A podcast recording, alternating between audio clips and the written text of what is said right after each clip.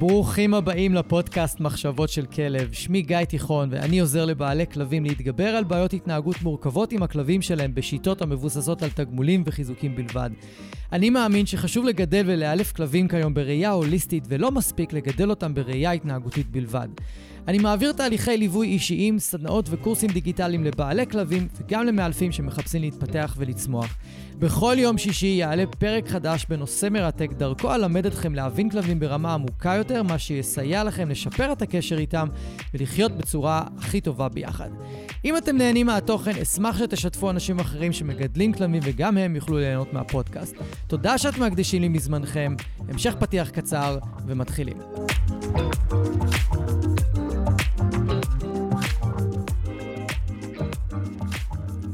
אהלן, אהלן, ברוכים הבאים.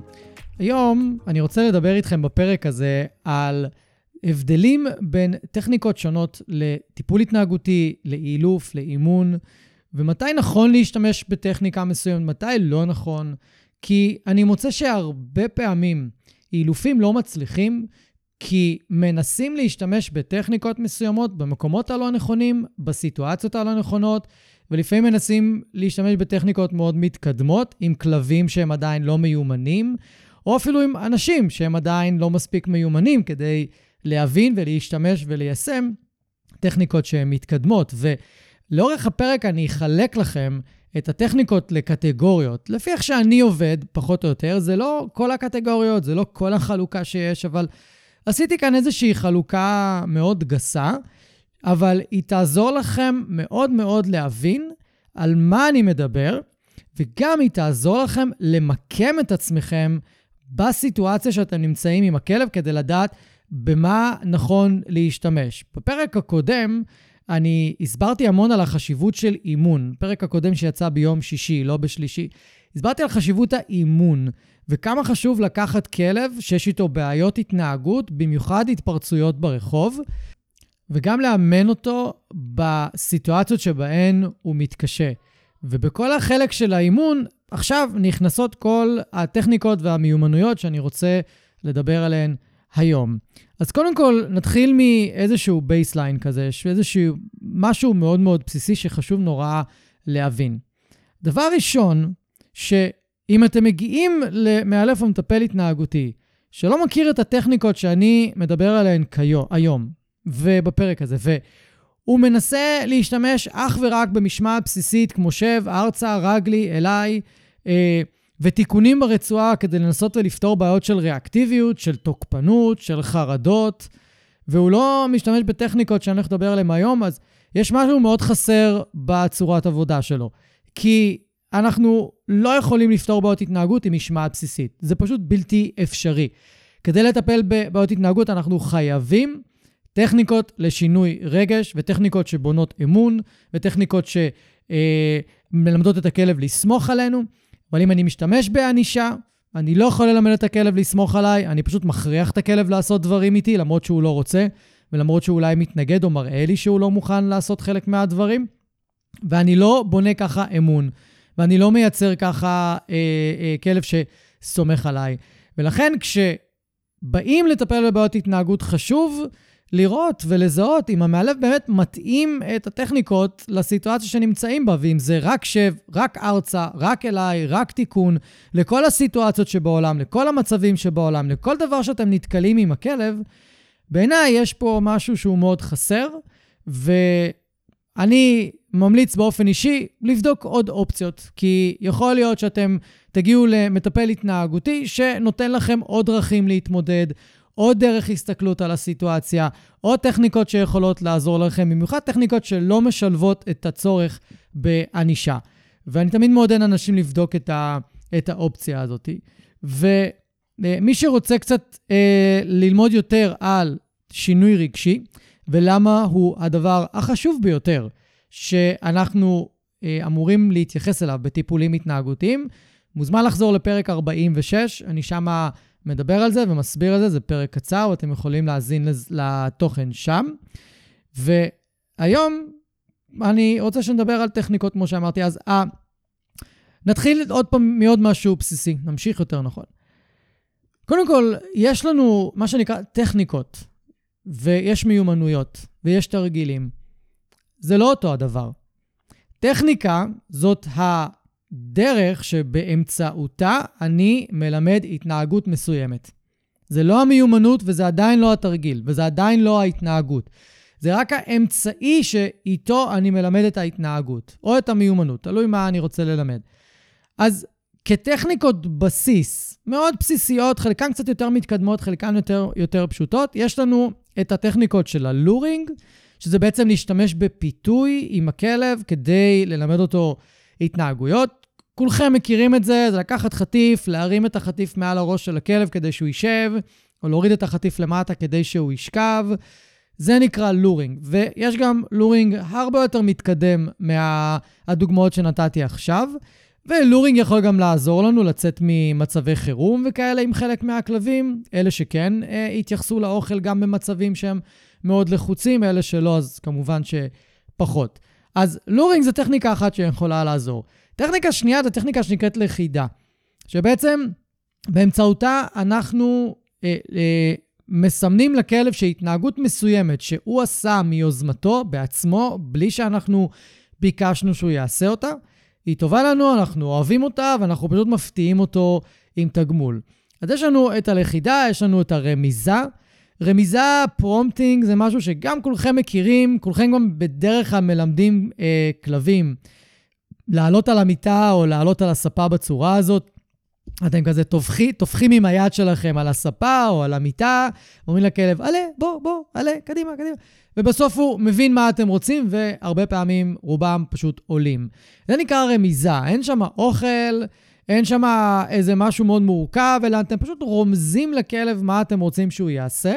לפעמים זה עובד, ולפעמים זה לא. אם אתם גם מתגמלים את הכלב על זה שהוא הבין מה רמזתם לו לעשות, זה מאוד יכול אה, לעזור לכם בהמשך, שהוא יעשה את ההתנהגויות האלה יותר מהר. והטכניקה הרביעית זה shaping, שאני לא אכנס אליה כאן, אני אכנס אליה בפרק אחר אולי, אבל היא טכניקה שהיא הרבה יותר מתקדמת מהשאר, והיא בעצם נועדה אה, ללמד את הכלב התנהגויות מאוד מורכבות, אה, מה שנקרא בקירוב הדרגתי. אם אני רוצה ללמד כלב עכשיו לעשות משהו מאוד מורכב, כמו להביא לי משהו מתוך איזה מגירה, ואני צריך ללמד אותו להגיע למגירה ולפתח את המגירה ולהוציא משהו מהמגירה. ו... אני צריך שהוא ילמד את כל הפעולות האלה ברמה מאוד גבוהה, כדי שהוא יהיה מסוגל לעשות משהו מאוד מורכב. אז אני יכול ללמד אותו ב shaping, ואם אני רוצה נגיד שכלב יעלה על המיטה שלו, אז אם אני רוצה להשתמש בטכניקת shaping שם, אני פשוט אתגמל אותו כשהוא מסתכל על המיטה, כשהוא עולה עם רגל אחת, כשהוא עולה עם שתי רגליים ושלוש רגליים וארבע רגליים ומתיישב עליה ונשכב עליה ונשאר עליה, זאת אומרת, על כל אחת מהפעולות האלה אני מתגמל, עד שאני מקבל את ההתנהגות המלאה.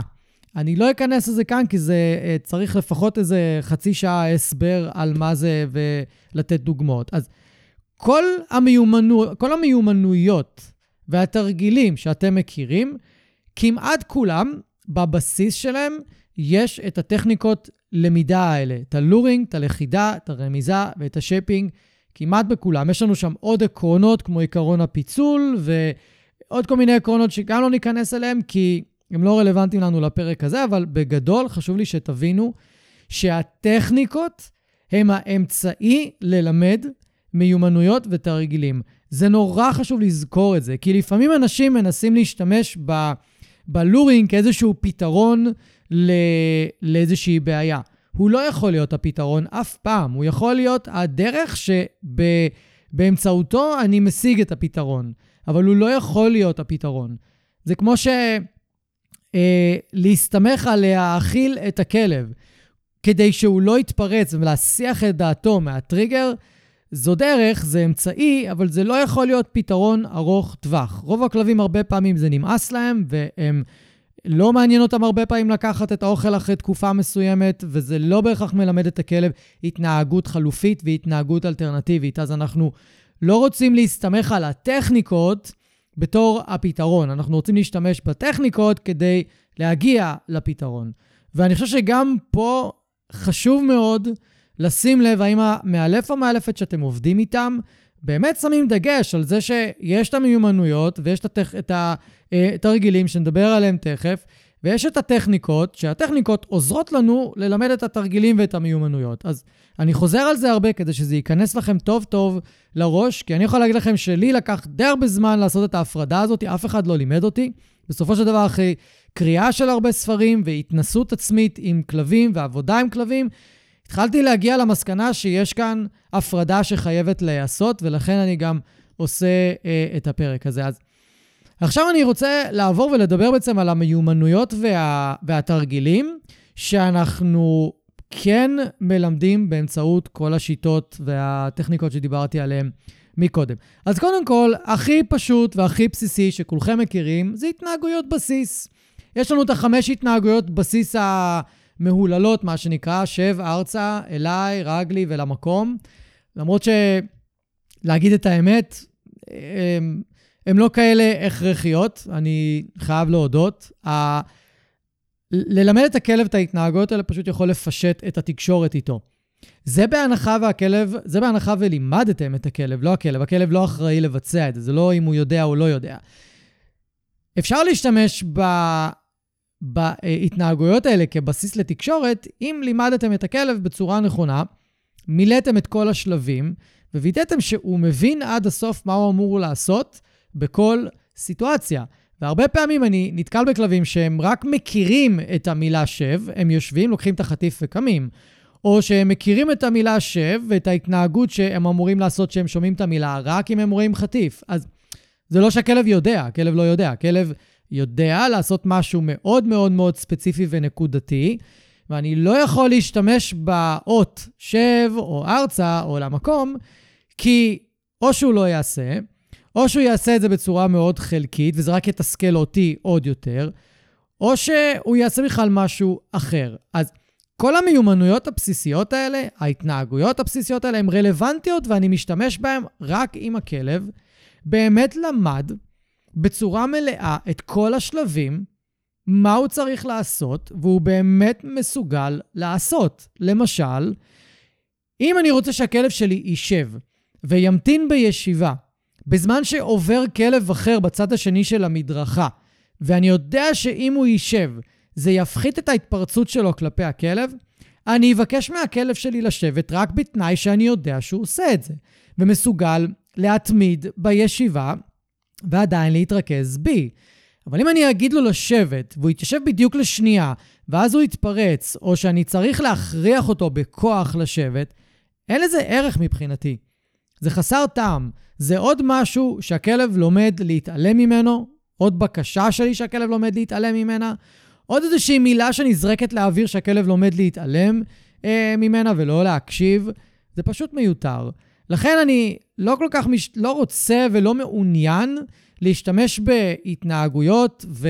או אותות שמובילים להתנהגויות מסוימים, שמסוימות שאני יודע שהכלב לא ידע אה, לעשות אותן. וזה תופס לגבי כל דבר. יש לנו איזשהו כלל כזה, שתהיו מוכנים להמר 100 דולר, שהכלב יעשה את מה שאתם מבקשים. אם אתם לא מאמינים שהוא יעשה את מה שאתה, אם אתם לא, אה, נו, אם אתם לא מוכנים לשים 100 דולר, שהכלב יעשה את מה שאתם מבקשים, אל תבקשו, גם אם זה אומר להגיד את השם שלו. ואז הכלל הזה עוזר למנוע שריפה של אותות, או שחיקה של אותות. שחיקה של אותות זה שהכלב אה, מגיב פעם באף פעם, ולשרוף עוד זה שהכלב בכלל לא מגיב. פעם הוא היה מגיב, עכשיו כלום, אפס. שרפנו את האות, השתמשנו בו יותר מדי פעמים בצורה שהיא לא נכונה. אז המיומנויות הבסיסיות האלה של התנהגויות בסיס מאוד יכולות לעזור בבית, באמת אם נגיד לכלב ללכת לשכב במקום, או להישאר במקום מסוים, או לעזוב משהו שהוא לקח לנו, או לשבת בסבלנות בזמן שאנחנו מארגנים לו את השקית קקי, חטיפים, אה, רצועה וזה. כן, זה מאוד מאוד יכול לעזור, אני לא אומר שלא, אבל חשוב לדעת איפה להשתמש בהן. ואם עכשיו הכלב שלי מתפרץ, או רוצה להתפרץ, ואם אני אגיד לו שב, לא רק שהוא לא יתיישב, ולא רק שהוא לא יקשיב למה שאני אומר לו, אלא הוא ממש אה, יתפרץ, אז אני לא אשתמש בזה. ויותר מזה, אם אני מנסה לעשות עם הכלב שלי משהו, שאני, מול טריגר, שאני יודע שהוא עומד להתפרץ עליו, ואני יודע שהוא לא יעשה את זה, וזה כל מה שיש לי לעשות, זאת אומרת שאם הוא לא מתיישב, אין לי אפילו על מה לתגמל אותו, אז אני פספסתי פה בענק.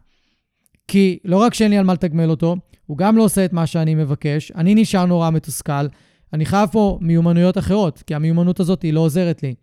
אולי עוזרת לי בבית לפני שאנחנו יוצאים לטיול, אולי עוזרת לי בבית לפני שאני שם אוכל על הרצפה, את האוכל של הכלב. אולי זה עוזר לי בבית כשהכלב רוצה לקפוץ על השולחן ואני אומר לו לשבת במקום, ואז אני יכול לקחת את מה שיש על השולחן כדי שהוא לא ייקח אותו, אבל בחוץ זה לא עובד לי. וזה מחזיר אותי למה שדיברתי על ההתחלה. לדעת מתי להשתמש במשהו שלימדתי את הכלב, ולהשתמש בזה בסיטואציה הנכונה ובמצב הנכון, כי לא תמיד זה מתאים. ואם אני מנסה עוד פעם ועוד פעם ועוד פעם להשתמש במשהו שלא עובד, זאת ההגדרה, אגב, של אה, אי שפיות, אי שפיות, אז אה, להפסיק עם זה. אוקיי? לכן, אה, אני פחות משתמש בהתנהגויות בסיסיות כאלה. עכשיו, דבר אחרון לפני שנתקדם זה שקוראים לזה התנהגויות בסיס, אבל בואו, זה לא באמת התנהגויות בסיסיות. כמה בעלי כלבים אתם מכירים שיש להם כלבים, והם הצליחו לאמן את הכלבים שלהם, להקשיב, לשב, ארצה, אליי, כמעט בכל מצב. כמה? אני בטוח שאתם אפילו לא יכולים לספור אחד, רובכם. אחד שבאמת יש לו כלב שמגיב לכל האותות האלה, באופן מלא, כמעט בכל סיטואציה. הסיבה שזה, שזה קורה ככה, כי זה לא באמת התנהגויות בסיסיות. מאוד מאתגר ללמד כלב לעשות את ההתנהגויות האלה מול גירויים ומול טריגרים. מאוד מאוד מאוד מאתגר.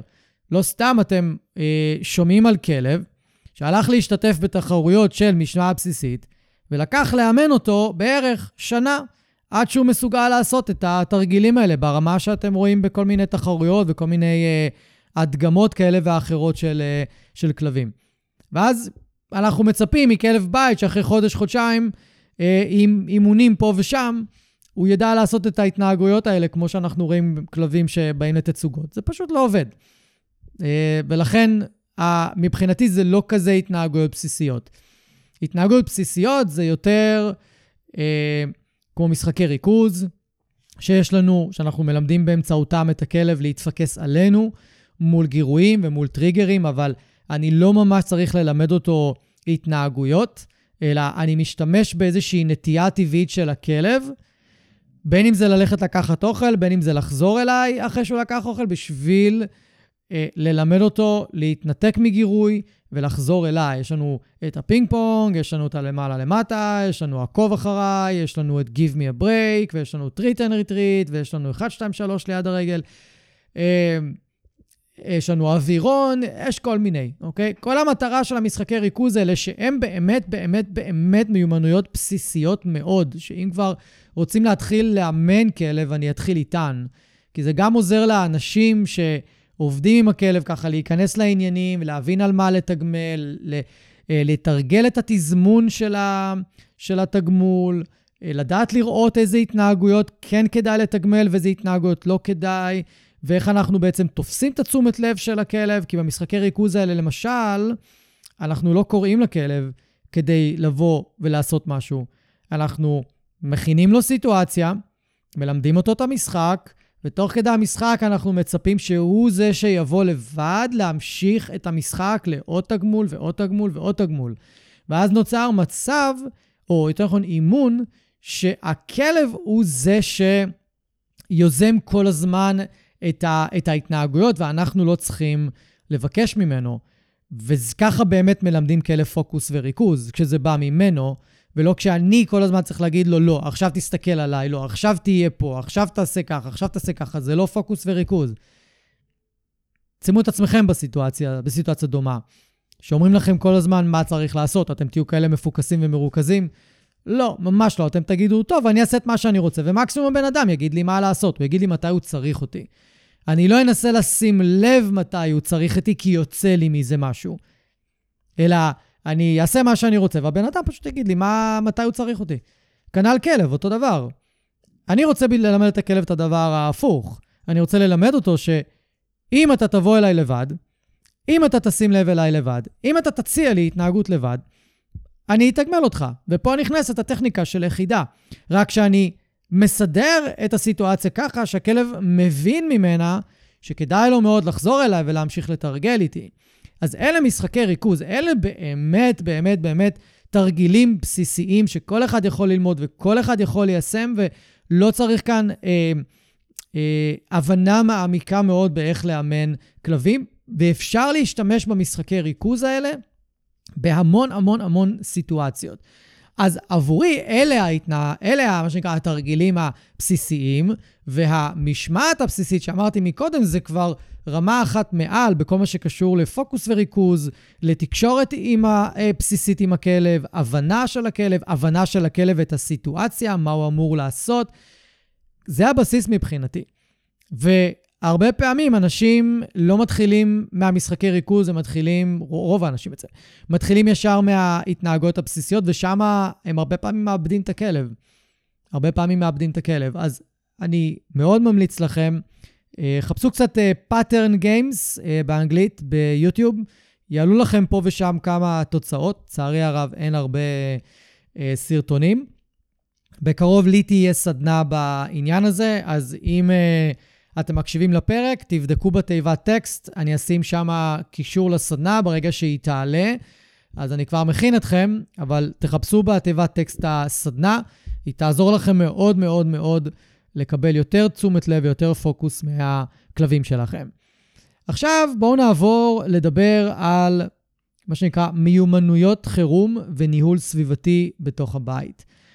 זה גם משהו שהוא נורא חשוב, במיוחד שיש לנו כלב עם בעיות, במיוחד שיש לנו כלב שמאתגר אותנו להתנהל איתו בבית. אני רוצה כל מיני דרכים ואמצעים שיעזרו לי או לנתב אותו, או להסיט אותו למשהו אחר, או לעצור אותו מלעשות משהו שאני לא כל כך אוהב. ורוב האנשים פשוט מסתמכים על ללכת לכלב ולהגיד לו, לא, לא, אסור, אסור, לא, לא. הכלב לא מבדיל בין השם שלו לבין המילה לא באיזשהו שלב. אז אני כן רוצה אמצעים אחרים שהם גם לא כוללים אה, הפעלת לחץ ואיומים אה, על הכלב.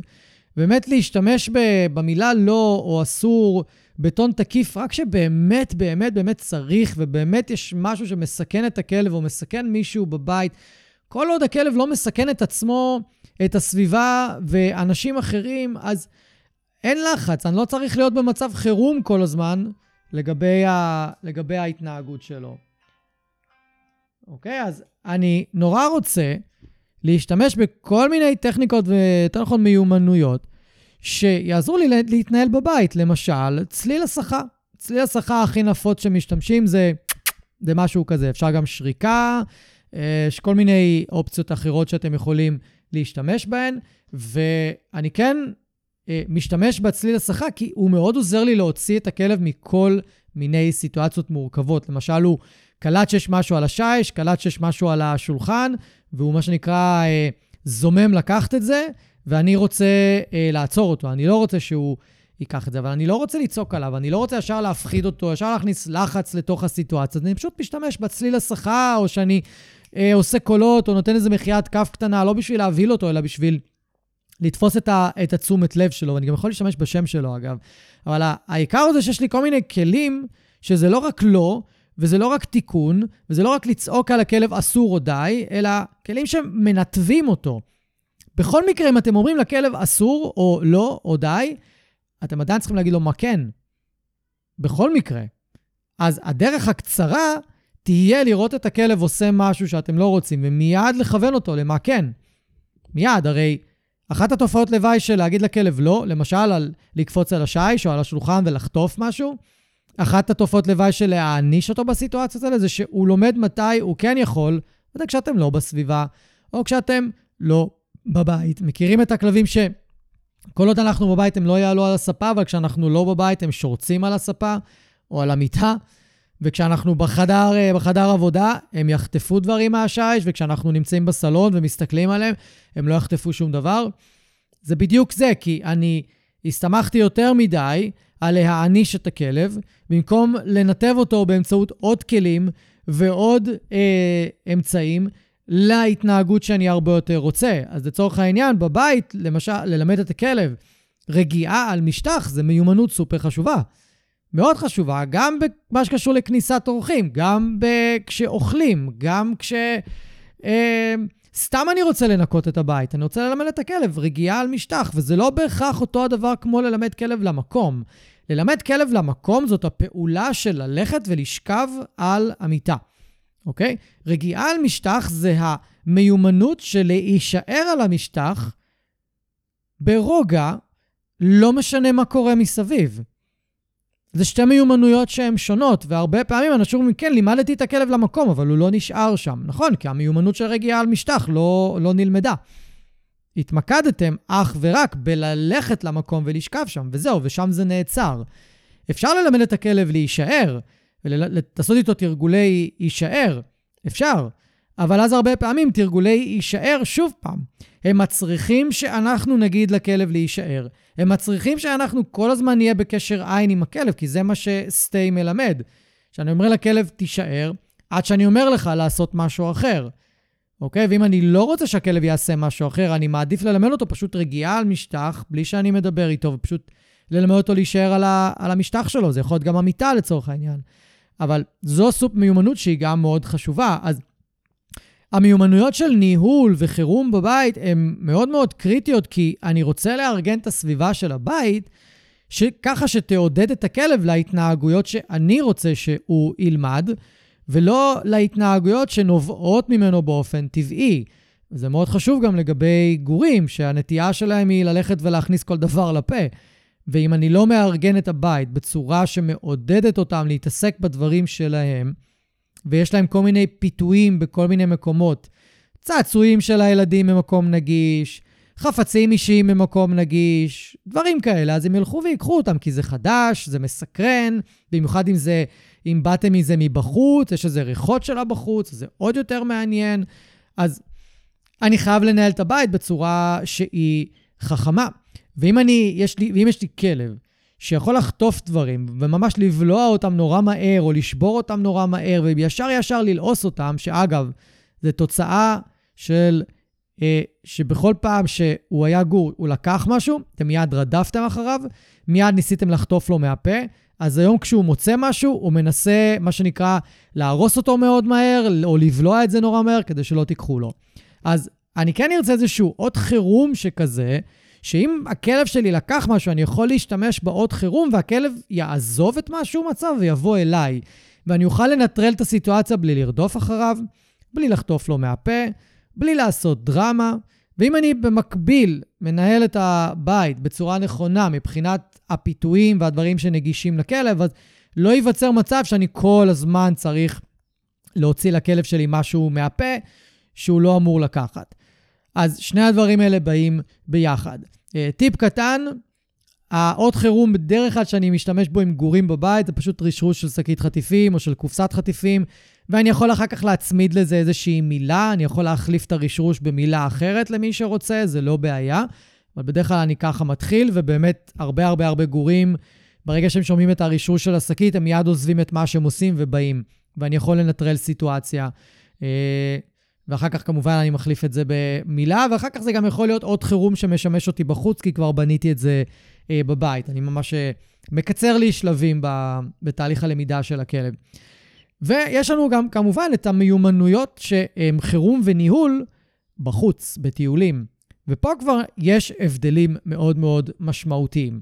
כי כשאני הולך ברחוב עם כלב שמתפרץ על אנשים, או כלבים, או משאיות, קורקינטים וכאלה, ילדים, אז, חתולים, אז אני נורא רוצה שיהיו לי כלים ושיהיו לי מיומנויות שאני יכול לשלוף אותם באותו רגע, והכלב יודע בדיוק מה אני רוצה שהוא יעשה, והוא גם מאומן לעשות אותם. אני שונא, ממש שונא, שמלמדים בעלי כלבים ללכת ברחוב, לזהות שיש איזושהי בעיה איפשהו, ופשוט להמשיך ללכת עם הכלב כאילו כלום, לחכות שהוא יתפרץ ואז לתת לו חתיכת תיקון כדי ללמד אותו שזה אסור. נתחיל מזה שכלבים לא מבינים אסור ומותר, הם לא יצורים מצפוניים, ואין להם את החלק הזה במוח שמסוגל להבין את זה. מה שהם מבינים, משתלם לי, לא משתלם לי, בטוח לי, לא בטוח לי, נעים לי, לא נעים לי, כדאי לי, לא כדאי לי. זה מה שכלבים אה, לומדים, והמון המון מהקבלת החלטות שלהם יושבת על fight or flight. זה הכל. אז אם עכשיו אני מזהה סכנה, או איזשהו אה, אירוע שיש בו פוטנציאל שהכלב שלי יגיב בפייט והוא יתפרץ, ואני לא נתתי לו אופציה אחרת, ללכת ממקום אחר, הוא תמיד ימשיך להתפרץ. ואז מה קורה כשאני מתקן כלב הרבה פעמים? אם זה כלב שממש לא יכול להחזיק את עצמו, אז הוא יתאפק, יתאפק, יתאפק, יתאפק, יתאפק, עד לרגע האחרון, ואז יתפרץ שהוא קרוב לטריגר, כי הוא למד שאם הוא מתפרץ מרחוק, הוא מקבל תיקון. והכלבים שכן מצליחים להתאפק, אז כנראה יעברו את זה, אבל יש הרבה מאוד שלא מצליחים, והרבה מאוד כלבים שצריך להחמיר איתם את, ה, את התיקונים, וזה לא תמיד אה, עובד לפי הנוסחה המתמטית של אם אני אתקן את הכלב, הוא ידע שזה אסור, הוא יפסיק לעשות את זה. הרבה ממי שמקשיב לפודקאסט ויודע שזה לא עובד ככה, והתנסה עם זה עם הכלב שלו והוא יודע שזה לא עובד ככה. ויש מקומות שזה כן יעבוד ויש מקומות שזה לא יעבוד. איפה שזה הכי לא עובד, זה במקומות שהכלב חווה הכי הכי הרבה סטרס נפשי ולחץ נפשי, ואיפה שהוא חווה הכי הרבה אה, תיקונים וענישה, כי גם יש התרגלות לענישה. לכן הרבה מאלפים עוברים מחנק לדוקרנים, לחשמל, ויש מאלפים שאפילו בלי יותר מדי אה, לנסות ללמד את הכלב משהו, הם ישימו עליו חשמל. אז בחוץ אני רוצה אה, להכניס כמה שיותר טכניקות של ניהול סביבתי וחירום, כדי שהם יעזרו לי במצבים, במצבי קצה, וכדי לנהל את הכלב בטיול. למשל, פניית פרסה, יש סרטון בערוץ היוטיוב שלי, חפשו פניית פרסה. קיצור רצועה, זה גם טכניקה מצוינת לניהול ולחירום, גם יש סרטון עליה ב, ב, אה, בערוץ יוטיוב שלי, אתם יכולים ללכת לראות. יש את הטכניקת בר פתוח, בר סגור, שהיא מאוד מאוד עוזרת לנהל ולמנוע המון מצבים. יש לנו את טכניקת חפש, אה, ויש עוד הרבה. יש עוד המון. וככל שיש לי יותר טכניקות שהכלב שלי באמת יודע לעשות, יהיה לי יותר קל לנהל אותו. יהיה לי הרבה יותר קל להעביר אותו בין הטריגרים השונים שלו בטיול. זה לא יהיה מושלם, אבל יהיה לי יותר פשוט, כי אני אה, מכיר את הסיטואציות יותר טוב, מכיר את התרגילים יותר טוב. אני יודע ולמדתי מה עובד על הכלב שלי בכל מיני סיטואציות, ואני לא מסתמך על אילוף שהוא חד-מימדי. נתקלתי בבעיה, או תיקון, או שהכלב צריך לשבת, או שהכלב צריך להיות בארצה, או שהוא חייב להיצמד אליי לרגלי, כאילו... זה הרבה, פעמים, שוב, זה הרבה פעמים לא עובד, כי כדי להגיע לרמה הזאת שהכלב מסוגל להתעלם מטריגר ולבצע התנהגויות מורכבות כאלה, זה רמה מאוד גבוהה, רוב האנשים לא מגיעים לזה.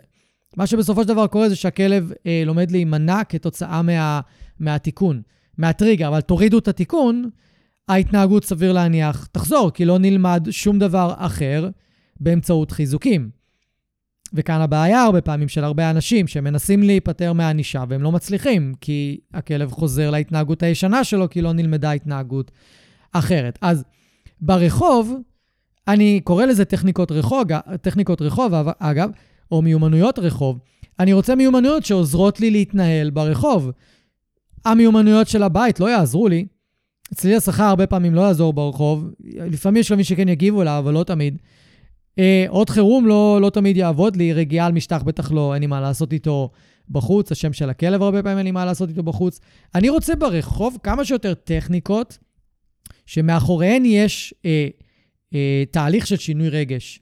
זה מה שאני מחפש בעיקר, שאני רוצה שכשהכלב שלי פוגש טריגר, אני משתמש באיזושהי טכניקה שמשנה את הרגש שלו כלפי הטריגר כדי שהוא ירגיש כמה שיותר בנוח עם הטריגר, כדי שבפעמים הבאות אני אראה פחות ופחות התפרצויות. זה הכוונה, זו המטרה, זו השאיפה. כמובן שהשאיפה האולטימטיבית זה שלא נראה התפרצויות בכלל, אבל זה נורא תלוי איפה אתם גרים, מי הכלב שלכם, מה ההיסטוריה שלו, כמה אתם עובדים איתו, כמה לחץ יש לו מהסביבה ועוד ועוד ועוד. אז אני, נורא חשוב שהטכניקות רחוב יהיו מאחוריהן אה, גם אה, תהליך של שינוי רגשי. בלי זה, הטכניקות האלה חסרות. בלי זה הטכניקות האלה מאוד ריקות.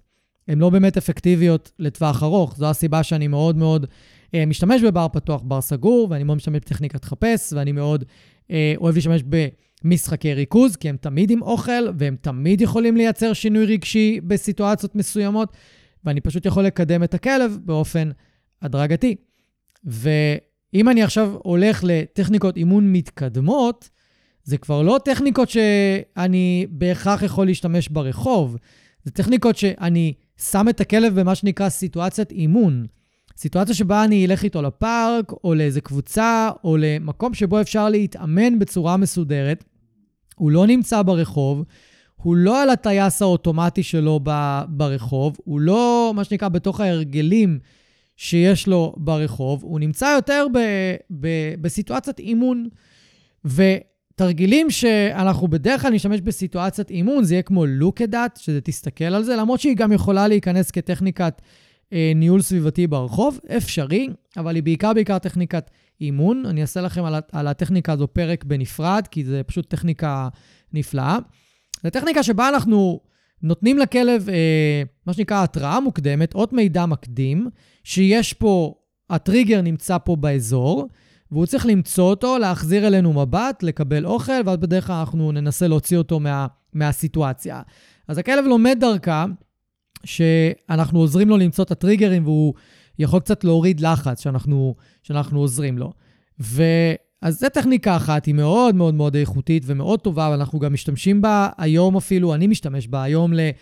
לעזור לכלב לזהות כל מיני טריגרים בחוץ וכל מיני דברים שגורמים לו להילחץ. אם הוא רואה אדם שנראה מוזר, אז אני ארצה להגיד לו שזה בן אדם, ולתת לו מידע שזה בן אדם, אבל אני מלמד אותו שזה בן אדם באמצעות הטכניקה הזו של הלוקדאט, של תסתכל על זה, ואז הרבה יותר קל לכלב שלי להתמודד עם אירועים שקורים ברחוב, עם טריגרים, כי אם הוא רואה בן אדם מוזר והוא לא מצליח לזהות שזה בן אדם, אולי יש עליו. הרבה שכבות, אולי הוא סוחב עליו משהו, אולי הוא הולך מוזר, או שונה מרוב בני האדם, יותר נכון, ואני אומר לו, אה, כן, זה איש. אני פשוט נותן לו מידע, זה איש. הרבה כלבים, רווח להם באותו רגע, כי אנחנו עוזרים להם לזהות את מה שנמצא מולם. לכל הכלבי פריע, הכלבים המדבריים, הכנעני העמותות, זה מאוד מאוד מאוד עוזר, ואני מאוד ממליץ לבקש מהמאלף אה, ללמד את זה. אה, בהנחה ואתם עובדים עם א'. עכשיו, טכניקות אימון נוספות, יש לנו טכניקות התקרבות, אה, התקרבות התרחקות, שזה בעצם BAT, וזו טכניקה שמלמדת את הכלב להתקרב לטריגר עד לרמה שהוא לא יכול יותר אה, להתקרב, או שהוא עלול להתפרץ, או שהוא עלול להגיב בצורה לא טובה, אנחנו עוצרים שמה, ומחכים שהכלב יתנתק מהטריגר, ואז אה, מתרחקים איתו, ובעצם הכלב לומד שהוא יכול ליזום התרחקות מהטריגר. משהו שלא כל כך יכול לקרות ברחוב, כי הסיטואציה קורית נורא מהר, והכלב על טייס אוטומטי, כמו שהסברתי אה, בפרק הקודם שעלה ביום שישי. שם אני מסביר המון על הטייס האוטומטי של הכלב, ולמה הוא כל כך מקשה עלינו בתהליכים ההתנהגותיים. אני מאוד ממליץ ללכת ולהקשיב לזה עוד פעם, אם הקשבתם, או, לה, או להקשיב אם לא הקשבתם. אה, וכמובן, יש לנו עוד טכניקות אימון מתקדמות שבעצם מלמדות את הכלבים שלנו להיכנס לסיטואציה מלחיצה, אבל בסביבה שהיא מבוקרת ובטוחה עבורם, וללמוד איך להתנהל בסיטואציה. אני לא יכול לעשות את זה ברחוב ב-90 ומשהו אחוז מהמקרים. אני פשוט לא יכול, אני לא מכיר את הטריגר, וזה לפעמים טריגר שחולף מאוד מהר, כמו אופניים או משאית, ואם זה כלב אחר, הוא יכול להיות תוקפן לכלב שלי. אם זה בן אדם, אני לא יודע, יכול להיות שהוא מריח בצורה שהכלב שלי שונא, או נשמע, עושה רעשים שהכלב שלי שונא, אני לא יודע. הכלבים חווים את העולם בעיקר דרך חוש הריח וחוש השמיעה, לא דרך חוש הראייה כמונו. אז אם אתם לא מבינים למה הכלב מתפרץ על בן אדם, אולי כדאי שתלכו אה, להריח אותו, אולי זה ייתן לכם איזושהי אינדיקציה, אבל הטכניקות האלה של הטכניקות אימון המתקדמות נועדו לעזור לנו ממש לביים את הסיטואציות המורכבות שהכלב פוגש ביום-יום, וללמד אותו לחוות את המתח של הסיטואציה, אבל ברמה הרבה יותר נמוכה, ולצאת ממנה. ופשוט לצאת ממנה. ויש אה, אה, איזשהו משפט שאני שומע הרבה פעמים מבעלי כלבים, וזה, וזה פשוט מראה על, על הבנה מאוד מאוד שגויה, ואני לא מאשים, אגב, את בעלי הכלבים, זה מאלפי כלבים במשך עשרות שנים, אה, אה, מה שנקרא, אה, אה, הטמיעו את, את הצורת חשיבה הזאת לבעלי כלבים בצורה שבה הם עבדו עם ה, בגישה המסורתית, זה שאם הכלב שלי לא ייכנס למצבי קצה, המצבים שבהם הוא משתולל לגמרי, אני לא יכול ללמד אותו. איך הוא ילמד? אז קודם כל, במצבי קצה כלבים לא לומדים. הם לומדים fight or flight, הם לומדים לשמור על עצמם, הם לומדים הישרדות, זה מה שהם לומדים. הם לא לומדים לחשוב, אה, רגע, אולי אני יכול uh, ללכת ימינה, אולי אני יכול להיכנס לבניין, אה, אולי אני יכול פשוט להריח כאן את השיח עד שהטריגר uh, שלי יעבור, או אולי אני פשוט אסתכל עליך. נורא נחמד להסתכל עליך, אני יודע שאתה נותן לי חטיפים, אני אסתכל עליך, בינתיים הטריגר י, יעבור. לא, הם לא יכולים לעשות את זה במצבי קצה. במצבי קצה זה, זה מה שנקרא do or die, כאילו do or die, יענו, או שאני מתנפל, מישהו פה כאילו יחטוף, מישהו, מתנפלים, או בורחים, כן, יש את החרדתים שבורחים, והם לא מתנפלים. ובמצבי קצה, כלב לא לומד, והרבה פעמים אנשים באים ואומרים לא, אבל אתה לא ראית אותו במצבי קצה. אני אומר, אני לא צריך. קודם כל, ראיתי אלפי כלבים במצבי קצה כבר, ואני יודע להגיד שהם לא לומדים שם שום דבר, ועל זה הרבה פעמים האילוף המסורתי נשען, להביא כלב למצב קצה ולהעניש אותו בעוצמה, ובעצם בצורה הזאת ללמד אותו שלא כדאי לו להתפרץ בצורה אה, חזקה. אבל זה לא באמת מלמד את הכלב משהו אחר, בהנחה ולא עושים איתו שום דבר אחר, בהנחה וזה הדבר היחידי שעושים איתו. אז קודם כל, התיקון הזה יתקשר לטריגר, זה לא משנה את הרגש של הכלב כלפי הטריגר, לאורך זמן זה לא באמת משנה את ההתנהגות. אה, זה יכול להפוך כלב להיות עוד יותר בלתי צפוי. זה, ברגע שמסירים ענישה, ההתנהגות חוזרת, והרבה פעמים כלב מתרגל, וצריך להחמיר את הענישה. אז אם מאלף בא ואומר לכם, אה, אוקיי, החנק כבר לא עובד, צריך דוקרנים, אוקיי, הדוקרנים כבר לא עובד, צריך חשמל, זה אמור להדליק לכם נורה אדומה, זה אמור לה, להגיד לכם, רגע, משהו פה לא עובד. למה אני צריך להחמיר את הענישה עם הכלב שלי? למה אני צריך להכאיב לו יותר כדי שהוא יקשיב לי יותר? יש בזה משהו פסול ומשהו לא התנהגותי בכלל, ברמה הטיפולית. צריכים לשים לב לדברים האלה בעיניי. אז, אז אם אני רגע צריך לחזור שנייה על, ה, על הטכניקות והמיומנויות שדיברנו עליהן, אז התחלנו קודם כל מלהסביר את, ה, את הטכניקות הבסיסיות ללימוד כללי, שזה ה luring, לכידה, רמיזה ו shaping. ודיברנו על מיומנויות שהן בסיסיות, כמו המשחקי ריכוז. זה מיומנויות למידה בסיסיות, מיומנויות שמאוד עוזרות לנו רגע בכלל להבין איך מלמדים כלב, איך מאמנים כלב, להבין דרך המשחקים האלה את המצב הרגשי שלו, מה הוא מסוגל, מה הוא לא מסוגל, עוד לפני שאנחנו מתחילים את הדברים היותר מורכבים. הרבה לפני. ואז אחר כך, אה, אה, תלוי מה אנחנו צריכים, אנחנו רוצים תקש... יותר תקשורת מהכלב בבית, יותר היענות מהכלב בבית. כן, אני אלמד אותו כל מיני התנהגות בסיס, כמו לשבת, ללכת למקום, לבוא אליי, לעזוב דברים. אחלה של... אה, אחלה, אפשר ללמד אחלה תקשורת עם הכלב בצורה הזאת.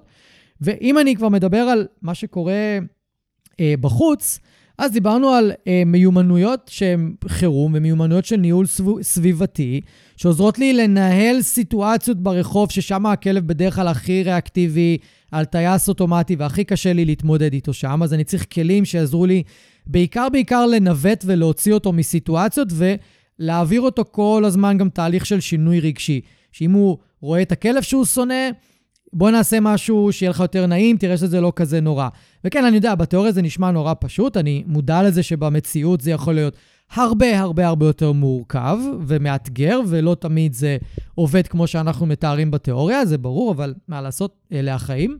ויש לנו טכניקות של אה, אימון מתקדם, שאנחנו באמצעותן שמים את הכלב בסיטואציה מלחיצה בכוונה, אבל זו סיטואציה מבוקרת, זו סיטואציה שיש לכלב שליטה עליה, והוא יכול להגיד לנו אם הוא יכול להשתתף באימון, לא יכול להשתתף באימון, ואני לא חייב להכניס את הכלב למצבי קצה בשביל שהוא ילמד. להפך, אני רוצה שהכלב שלי בתרגילי אימון מתקדם, כמו בתרגיל התקרבות התרחקות, אני רוצה שהוא יהיה מאוד ערני ומאוד מודע למה שקורה מסביבו, כדי שהוא באמת יוכל להפעיל את המוח שלו בלחשוב איך אני יוצא מהסיטואציה הזאת בלי להתנפל, בלי להשתולל, בלי לאבד את העשתונות שלי, בלי להיכנס לפאניקה.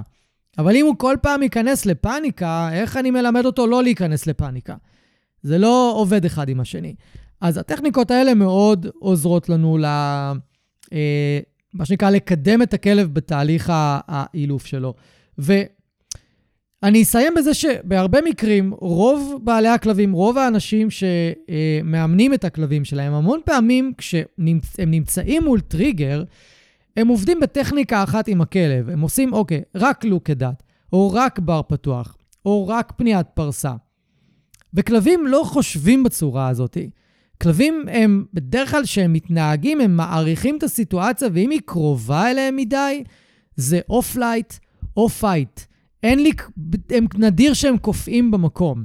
אוקיי, זה נדיר. הקפיאה במקום באה מ- מלמידה מוקדמת, ש, אה, במיוחד איתנו, שהם על רצועה, והם פשוט לא יודעים מה לעשות, זה סוג של חוסר אונים כזה. אם אני, אם אני, יכול להיות שהם יתפרצו, כן, אבל נגיד והם לא מתפרצים ולא מתרחקים, הם כזה עומדים במקום וקשה להזיז אותם משם, זה כי הם למדו שהאופציה של להתרחק היא כמעט ולא קיימת.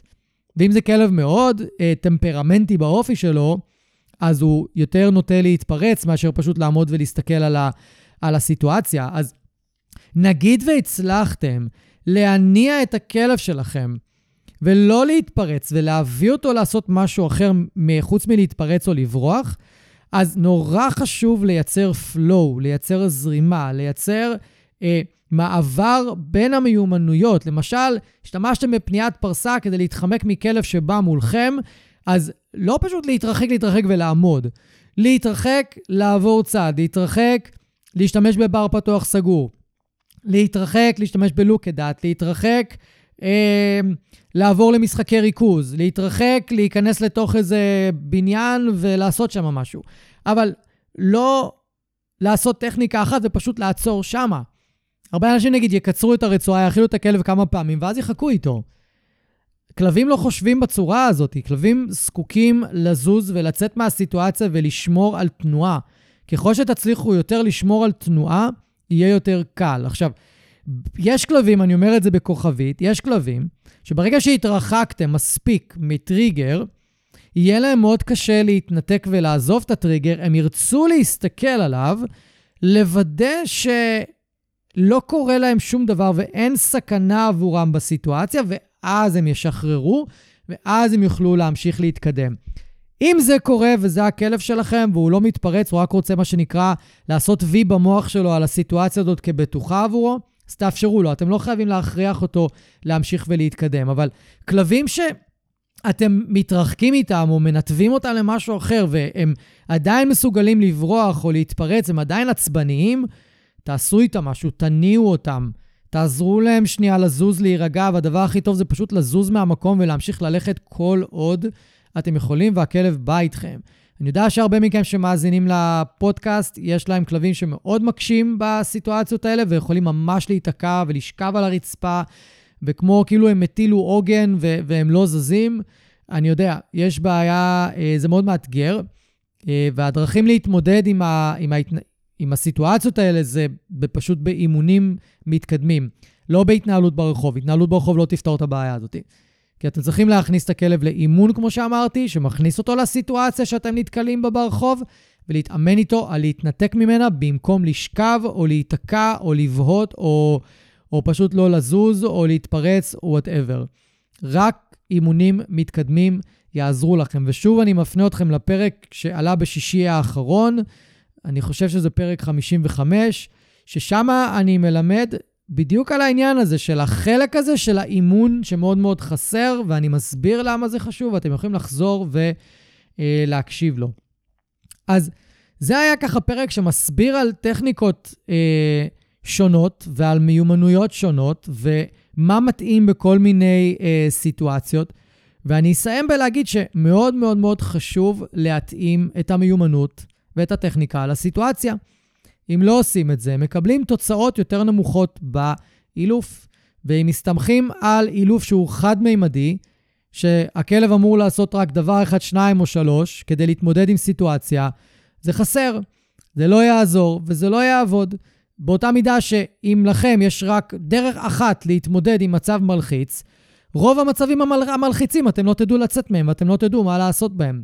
זה עובד באותה צורה גם, גם עלינו. אנחנו מפתחים בעצמנו כל מיני מנגנוני התמודדות עם סיטואציות מלחיצות, ואנחנו אה, בדרך כלל נוטים להשתמש במה שעבד לנו בעבר. עכשיו, כלב לא כל כך יכול להשתמש במה שעבד לו בעבר באופן שהוא חיובי לנו, כי הוא קשור ברצועה, בטיולים. הוא לא אדון לעצמו ב-100%. הוא תלוי בנו באיך שהוא מתנהל ברחוב ובקבלת ההחלטות שלו. אז אנחנו צריכים ללמוד כמה שיותר כדי לדעת לקבל החלטות יותר טובות, כדי שהכלב, דרך ההחלטות היותר טובות, ילמד לסמוך עלינו יותר ולהאמין בנו יותר. אז אני מאוד מעודד אתכם לחקור יותר את הטכניקות השונות ואת המיומנויות השונות. אם אתם רוצים ללמוד יותר, יש לי בערוץ יוטיוב אה, אה, מין מיני קורס כזה, שמלמד על טכניקת הלורינג ומלמד על טכניקת הלכידה. וקצת על פסיכולוגיה כלבית, ואתם יכולים פשוט ללכת ולהוריד את, ה, את המדריך החינמי הזה, זה וידאו, וללמוד עוד. אתם אה, מוזמנים בכיף. אז אני מקווה שלמדתם הרבה בפרק הזה. אני מאוד אוהב לדבר על הנושא הזה, הוא מאוד מעניין, וכמובן שאני יכול להמשיך לדבר עליו גם עוד אה, אה, עשר שעות, כמו שאני מלמד באחד הקורסים שלי, על הטכניקות האלה בצורה מפורטת. ואנחנו נתראה בפרקים הבאים. שיהיה לכם אה, אחלה יום, אחלה סוף שבוע, אחלה ערב, תלוי מתי אתם מקשיבים. יאללה ביי. אני רוצה להגיד לכם שוב, תודה רבה שהאזנתם. אם אהבתם ואם נהניתם, אז שתפו חברים, שתפו מכרים, בעלי כלבים, תעזרו לי להפיץ את הפודקאסט הזה, אני מאוד מאוד אשמח. ו... תעשו follow, כדי שהאפליקציה האהובה שלכם תודיע לכם. יום שישי היום, יש עוד פרק בפודקאסט מחשבות של כלב, ואני אפתיע אתכם עם נושא חדש ופרק חדש. אז אני מקווה שנהניתם היום, היה לי מאוד כיף לארח אתכם. אנחנו נתראה עוד שבוע, תהיו טובים לכלבים שלכם, תהיו טובים לעצמכם, ושיהיה לכם אחלה של סוף שבוע.